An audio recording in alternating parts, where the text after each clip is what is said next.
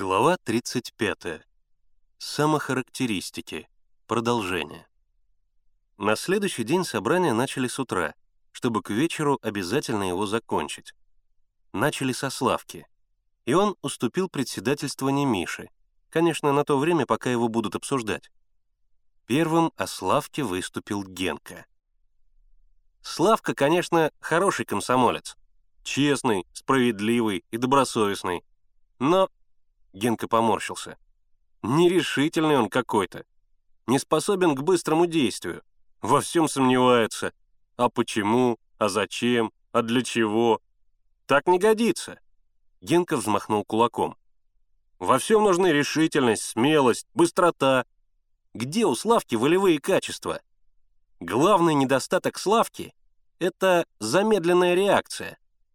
Генка обвел всех победоносным взглядом. Когда надо, и он умеет щегольнуть ученым словом. Вот! Надо тренировать свою волю. А с чего начать? Начать надо с физкультуры. Да-да, не смейтесь. Славка не занимается спортом, не развивается физически, даже увиливает от утренней зарядки. А что сказано? Сказано, в здоровом теле здоровый дух. Вот как сказано. И это надо помнить. Но остальные хвалили Славку. Его любили в отряде. Хвалил его и Миша, но заметил, что Славка немного мягкотелый интеллигент. Правда, он вырос в интеллигентной семье, отец его — спец. Но надо перевоспитываться, надо приобретать пролетарские, рабочие качества. «А я не понимаю», — заявила Зина Круглова, «какие это особые рабочие пролетарские качества? Человек остается человеком, будь он рабочий, служащий или интеллигент. Идеология действительно может быть разная, но человеческие качества от этого не зависят. Иной рабочий паренек по своим человеческим качествам не хуже другого интеллигента. Так что социальное происхождение здесь ни при чем. «Нет при чем!» — воскликнул Генка. «Ведь бытие определяет сознание. У пролетариата одно сознание, у буржуазии другое, а интеллигенция — это промежуточная прослойка, и она колеблется. Славка обиделся. «Выходит, я промежуточная прослойка?» «Ты нет», — примирительно ответил Генка. «Ты воспитан при советской власти, а я говорю о старой интеллигенции». Но Зина Круглова стояла на своем. «Нет, я не согласна. У Славки, как и у всякого человека, есть свои недостатки. Но его интеллигентское происхождение здесь ни при чем. Вон Генка, пролетарского происхождения а недостатков у него гораздо больше. Генка вскочил и заявил, что его обсуждение кончено и нечего к нему возвращаться.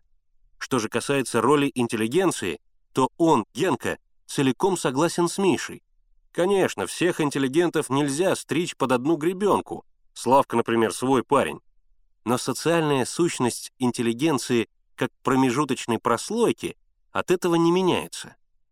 Так как Славка обиделся, то Миша счел нужным разъяснить свою позицию. «Я имел в виду следующее», — сказал он. «В чем заключается пролетарская психология? В том, что пролетариату нечего терять, кроме своих цепей, а буржуазия имеет собственность, держится за нее. Поэтому пролетариат за общее дело, буржуазия против общего дела. Интеллигенция же сердцем за пролетариат, а своим положением связана с господствующими классами. Вот отсюда ее колебания и шатания. Я, конечно, имею в виду не Славку, а вообще. У Славки вполне пролетарская психология, но в характере еще есть интеллигентская мягкотелость. Впрочем, я высказываю свое мнение. И дело Славки — принимать его во внимание или не принимать. Самохарактеристики продолжались. Обсудили уже большинство ребят. Всех разобрали по справедливости — даже самого борца за справедливость Бяшку Баранова. Про Бяшку сказали, что уж очень он кичится своей борьбой за правду. Эта борьба превращается у него в самоцель.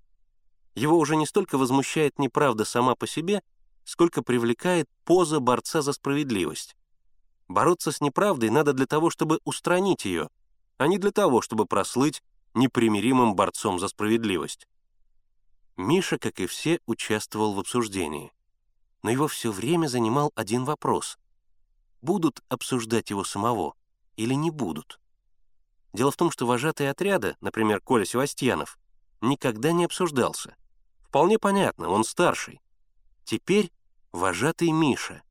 Значит, и его не должны обсуждать. Но, с другой стороны, он не старший, а такой же комсомолец, как и другие ребята. В сущности, здесь скорее не отряд, а маленькая комсомольская ячейка. Если бы Коля Севастьянов был здесь, то Мишу бы обсуждали наравне со всеми. Как же быть? Особенного желания обсуждаться у Миши не было. Он не боялся критики, но сам факт его обсуждения покажет, что он хоть и вожатый, но еще не настоящий, не такой, как, допустим, Коля Севастьянов. Однако запретить обсуждать себя Миша тоже не мог. Это будет недемократично. Ребята расценят как зазнайство. Ладно, пусть решают сами. Может быть, они и не собираются его обсуждать, ведь привыкли к тому, что вожатый не обсуждается. А если даже решат обсуждать, что плохого могут о нем сказать? Он был со всеми справедлив, со всеми одинаков. А если что и требовал, на то он и руководитель. Но тайные Мишины надежды не оправдались. Когда кончились обсуждения, Славка сказал, «Товарищи, список исчерпан. Остался один Миша. Он вожатый, и вожатого мы, как правило, не обсуждаем. Но Миша наш товарищ, одноклассник и член нашей комсомольской ячейки. Как мы поступим? Миша, твое мнение?» «Пусть ребята сами решают», — ответил Миша, не без тайной надежды, что все устали и будут рады на этом закончить. Но большинство высказалось за обсуждение. Даже подавляющее большинство. Против был только один кит. Ему ужасно хотелось ужинать. Сказать об этом прямо после того, как его только что раскритиковали за обжорство, он не мог. А потому он предложил не обсуждать Мишу. Но остальные с этим не согласились. Киту осталось только бросить грустный взгляд на котелки, которые лежали возле потухшего костра. Первой взяла слово Зина Круглова. «Я не собиралась выступать о Мише», — сказала она. «Но меня поразила Мишина нескромность».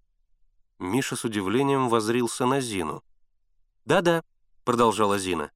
«У Миши спросили, надо ли его обсуждать. Я думала, он скажет. Конечно, надо. Чем я отличаюсь от остальных? Но вместо этого Миша сказал, пусть ребята решают. Таким ответом Миша поставил себя в исключительное положение. Он выделил свою персону из коллектива. Это не скромно. Мише надо учесть, что хотя он и вожатый отряда, но такой же комсомолец, как и все. И не надо ставить себя в особое положение.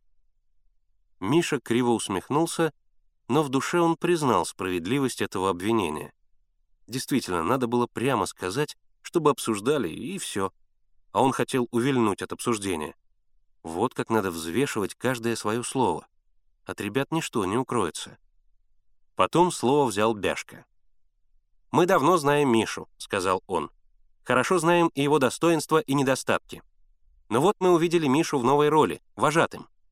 В общем, надо сказать, что он справляется со своими обязанностями удовлетворительно.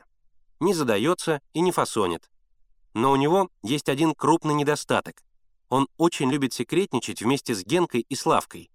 Это секретничание отдаляет Мишу от коллектива, ставит его над коллективом. Конечно, в прошлом году Миша, Генка и Славка открыли тайну Кортика. Но это не значит, что и теперь они должны от всех секретничать. Кит проворчал. «Как актив, так обязательно секретничают.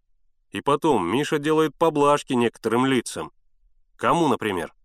Генке, вот кому. А, -а, а Миша встал и сказал. Вот что, ребята. Насчет Генки, я думаю, Кит не прав. Я никому не делаю исключения. А Генке тем более. Насчет же секретов, в этом есть доля истины. Но скажу честно, без секретов трудно обойтись. Вспомните историю с Кортиком. Если бы я не держал ее в секрете, то ничего бы и не нашел. Тогда было другое дело, перебила его Наташа Бойцова. Тогда мы еще не были ни пионерами, ни комсомольцами. А теперь совсем другое дело. Да, это правильно, согласился Миша. И поэтому тот секрет, о котором говорил Бяшка, я сделаю общим. Но с условием, что он для всех останется секретом. Миша оглянулся вокруг и понизил голос. «Все вы знаете, зачем Игорь и Сева ездили со следователем на песчаную косу. Дело идет о том, чтобы спасти брата Жердяя, которого неправильно обвиняют в убийстве. Мишин голос перешел на шепот. «У нас есть некоторые данные, это относится к лодочнику. Он не зря тогда на нас напал. Но все надо проверить. И поэтому никому ни слова. Вот и весь наш секрет. Повторяю, теперь это наш общий секрет, и никому ни слова. Миша выпрямился, опять повысил голос.